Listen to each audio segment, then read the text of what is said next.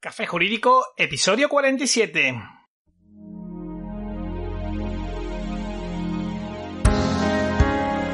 Buenas tardes, mi nombre es Juanma Delgado y esto es Café Jurídico, un espacio de divulgación jurídica donde en el tiempo que dura un café abordaremos novedades legislativas, interpretaciones de doctrina y jurisprudencia sobre distintas temáticas, aprenderemos a manejar herramientas para la eficacia y la productividad profesional y en definitiva nos acercaremos de una forma amena y distendida al sector jurídico. Comenzamos.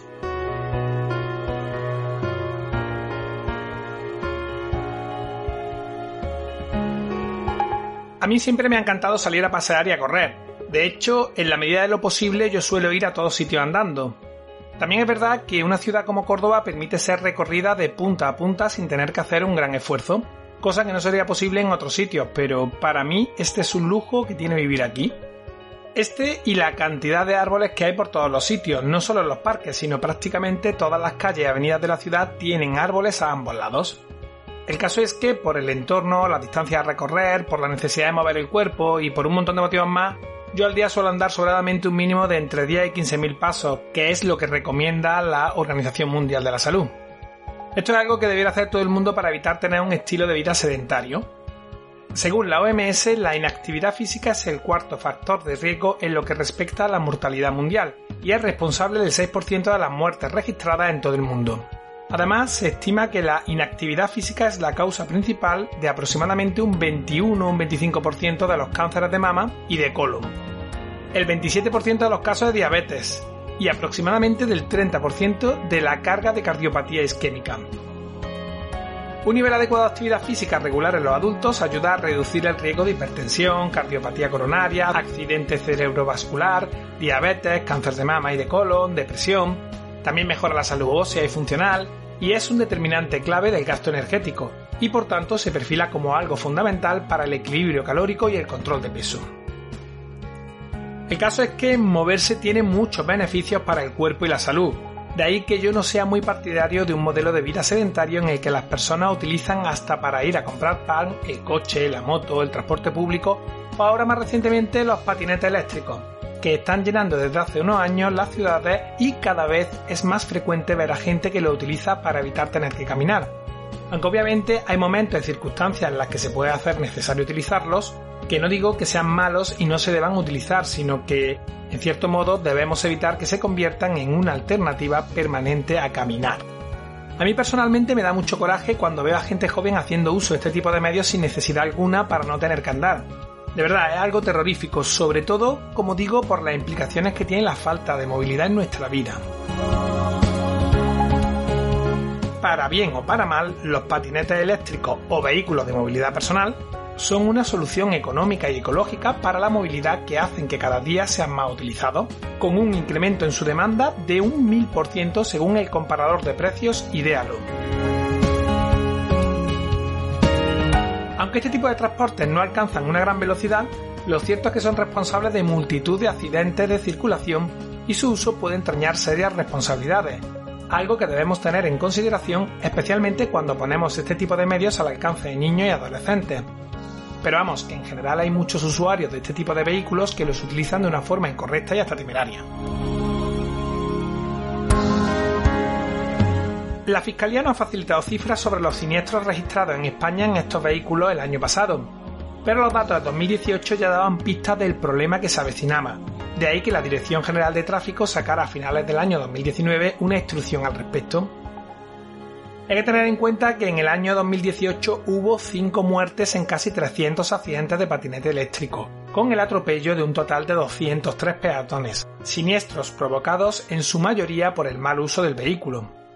Los expertos coinciden en que si bien no se han publicado los datos, en el año 2019 la siniestralidad se ha disparado por el gran incremento de su uso, llegando a estimarse al menos que existen el triple de fallecidos. Días antes de la declaración del estado de alarma el pasado mes de marzo se conocía que el conductor de un patinete eléctrico de Sevilla había sido condenado a pagar 2.400 euros tras provocar un accidente de tráfico. Lo que pasó en sí es que el patinete rompió en la calzada y colisionó contra una moto cuya conductora sufrió lesiones de las que tardó en curar 58 días. Precisamente por todo esto, hoy vamos a dedicar nuestro programa a analizar la normativa de uso de este tipo de medios y los riesgos jurídicos que entraña hacer uso de un vehículo de movilidad personal, sobre todo en caso de accidente. Pero antes, cursosjurídicos.es, el entorno virtual de aprendizaje creado por y para profesionales del sector jurídico, aportando una visión de 360 grados sobre todos los aspectos relativos al ejercicio de este tipo de profesión, con un enfoque práctico y muy orientado a la adquisición de competencias. Te recuerdo que el próximo martes, día 15 de septiembre, da comienzo el curso de pericial caligráfica, diseñado para una amplia variedad de profesionales dentro y fuera de España. Ya sabes, peritos calígrafos, criminólogos, abogados. Lo mejor de todo es que por ser oyente de Café Jurídico puedes hacerlo completamente gratis dándote de alta en el portal cursosjurídicos.es y suscribiéndote al plan mensual con el código Café Jurídico, todo junto y en mayúscula, con lo que conseguirás realizar el curso sin pagar absolutamente nada es más, sin que ni siquiera tengas que configurar una opción de pago. Así que ya sabes, aprovecha esta oportunidad.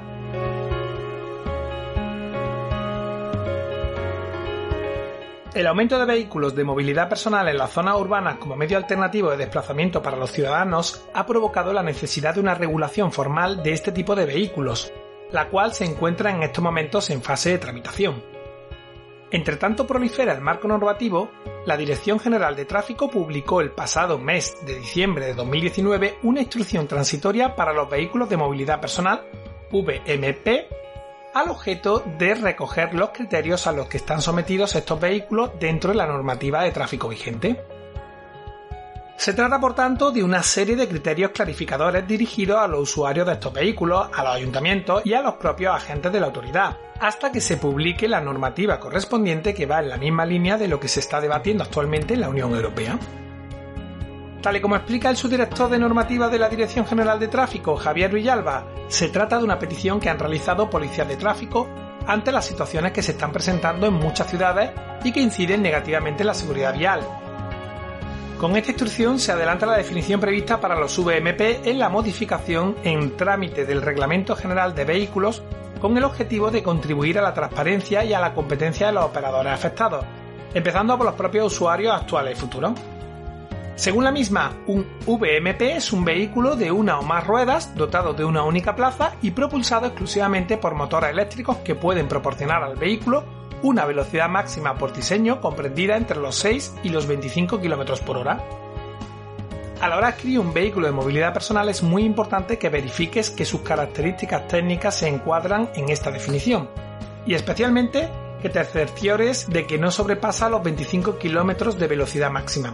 Pues lo cierto es que haciendo una búsqueda rápida por internet uno puede encontrar modelos de todos los tipos y colores y muchos de ellos no reúnen estas características en absoluto por lo que mucho cuidado a la hora de hacer la compra, porque si se ponen en circulación aparatos que ofrecen prestaciones superiores a las de un VMP y no cumplen los requisitos del Reglamento de la Unión Europea 168-2013, como dichos vehículos no pueden circular por la vía pública, a sus conductores se les podría imponer una sanción de 500 euros procediéndose igualmente a la inmovilización y depósito del vehículo, lo mismo sucede para aquellos casos en los que el vehículo de movilidad personal haya sido manipulado para alterar la velocidad o las características técnicas del mismo. Bien, a los VMP no se les exige autorización administrativa para poder circular ni para conducir. Tampoco es preceptivo que cuenten con un seguro, si bien su contratación es muy recomendable para el caso de que se produzca un siniestro. Importante, no se consideran vehículos de movilidad personal los vehículos sin sistema de autoequilibrio y con sillín, los vehículos concebidos para la competición, los vehículos para personas con movilidad reducida y los vehículos incluidos en el ámbito del reglamento de la Unión Europea N2 168-2013, tales como patinetes con asientos, ciclomotores de dos ruedas. Este tipo de vehículos requieren de autorización administrativa para conducir y circular, y además también precisan que se tenga una póliza de seguro y por supuesto que se haga uso del casco mientras se utiliza. Por otro lado, y por último, los artilugios de diversa naturaleza que no sobrepasen los 6 km por hora de velocidad, como norma general, tienen la consideración de juguetes y tampoco se consideran vehículos de movilidad personal, ¿vale? Bien, pues ya sabemos que es un vehículo de movilidad personal y los requisitos para su utilización, que como vemos son bastante escasitos. ¿Qué comportamientos son sancionables en la actualidad cuando estamos haciendo uso de un vehículo de este tipo? Vale, antes de nada aclararte que al no requerir licencia o permiso de conducir, Lógicamente no se podrán detraer puntos al conductor que cometa una infracción cuando esté claro que el tipo de vehículo que conduce es un VMP. Dicho esto, procedo a comentar qué cuestiones son sancionables y qué cosas debes tener en consideración. Lo primero es que los usuarios de vehículos de movilidad personal tienen la obligación de someterse a las pruebas de alcohol y drogas, siendo sancionados con la misma cuantía económica que si condujeran otro vehículo en caso de sobrepasar las tasas de alcohol o en caso de que haya presencia de drogas en el organismo del conductor. Sanciones que pueden llegar a los 1.000 euros inmovilizándose también el vehículo tal y como ocurre en el resto de casos. Al tratarse de conductores de vehículos, tienen igualmente prohibido conducir haciendo uso manual del teléfono móvil o de cualquier otro sistema de comunicación, así como también tienen prohibido conducir utilizando auriculares conectados a aparatos receptores o reproductores de sonido. En caso del conductor conduzca haciendo uso de este tipo de dispositivos, le pueden imponer una sanción de 200 euros. Respecto a la necesidad de uso de casco y otros elementos de protección, a falta en estos momentos de una regulación en el Reglamento General de Circulación, el uso de estos elementos se regirá por lo que disponga la correspondiente ordenanza municipal. En el caso de que la ordenanza municipal regule el uso obligatorio del casco, el conductor podrá ser sancionado con 200 euros e igualmente se procederá a la inmovilización del vehículo de conformidad con el artículo 104.1c de la Ley de Seguridad Vial. Es importante tener en cuenta que los vehículos de movilidad personal tienen prohibido la circulación por las aceras y zonas peatonales siendo sancionable igualmente con otros 200 euros. Este tipo de vehículos solo autorizan para transportar a una persona, por lo que la circulación de dos personas en un vehículo de movilidad personal es también sancionable conforme a la normativa vigente, en este caso con 100 euros. Se considerará la conducción negligente y por tanto punible conforme al artículo 3.1 del Reglamento General de Circulación cuando se realice conducción nocturna sin alumbrado ni prenda o elementos reflectantes, ya que en estos casos el conductor no adopta la diligencia necesaria para ser visto por el resto de conductores ni la precaución necesaria para evitar ponerse en peligro. La sanción, 200 euros. En lo relativo al estacionamiento de vehículos de movilidad personal, hay que saber que son las ordenanzas municipales las que establecen las prohibiciones relativas a las paradas y estacionamientos de este tipo de vehículos, por lo que habrá que tenerse a la normativa específica de cada lugar para conocer dónde pueden ser estacionados y las posibles consecuencias de su incumplimiento. Muy importante, cuando cualquiera de estas infracciones sea cometida por un menor de 18 años, los padres, tutores, acogedores y guardadores legales o de hecho responderán solidariamente de la infracción cometida por el menor. Así que ya sabes. En la nota del programa dejo la guía codificada de infracciones, una herramienta destinada a agentes y a instructores con objeto de tratar denuncias con textos unificados y desde la que podrás consultar las sanciones económicas que te he indicado. Bien, ¿qué pasa si se tiene un accidente con un vehículo de movilidad personal? Pues como todo, depende de las circunstancias y de la magnitud y las consecuencias del accidente en cuestión. Lo que sí, si no tenemos un seguro de responsabilidad civil, que como hemos visto no es obligatorio, podemos llevarnos un buen susto a la hora de atender la responsabilidad civil del accidente en el caso de que tengamos nosotros la culpa. Y bueno, a la hora de defender nuestros derechos también. Gastos que, como digo, tendrá que satisfacer el conductor en ausencia de una póliza que los cubra. ¿Podría haber responsabilidad penal? Entiendo que sí, que en caso de accidente mortal el conductor podría enfrentarse a una pena de entre 1 y 4 años de prisión. Cuando lo que se causa son lesiones por una imprudencia grave, la pena podría oscilar entre los 3 meses y los 3 años de cárcel. Esto puede pasar sobre todo en situaciones en las que el conductor circule de manera indebida, ya sea por la acera, utilizando el móvil, conduciendo bajo los efectos del alcohol o droga. Pero vamos, como decía al inicio, ya ha habido conductores obligados a abonar indemnizaciones serias por los daños ocasionados. Así que hay que tener mucho cuidado. ¿Qué debemos hacer si sufrimos un accidente? Sobre todo si somos un peatón y nos atropellan con un vehículo de movilidad personal. Pues bien, los pasos básicos son los siguientes.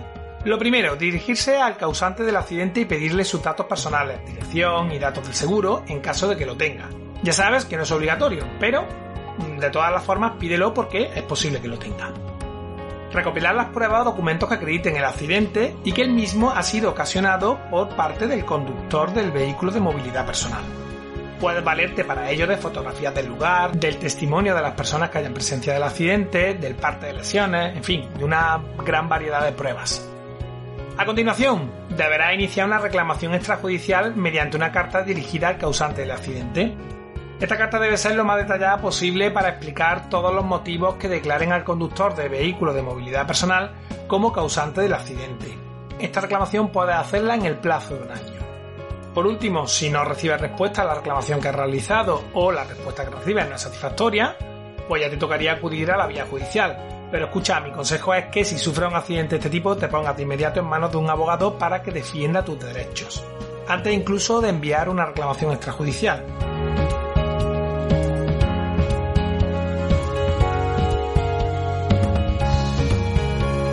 Ya sabes a grandes rasgos los pasos que debes seguir en caso de sufrir un accidente. Lo dejamos aquí por hoy, no sin antes recordarte que desde nuestra página web cafejurídico.es puedes acceder a todos los episodios que hemos emitido hasta la fecha, escucharlos por series temáticas y por supuesto enviarnos tus dudas legales, pedir que tratemos un asunto concreto o mandarnos tu opinión. También puedes seguirnos y escucharnos en las principales plataformas del sector, ya sabes, iTunes, iBox, Spotify, Spreaker, Google Podcast y YouTube. Suscríbete, emitimos programa los martes y jueves a las 4 y media de la tarde.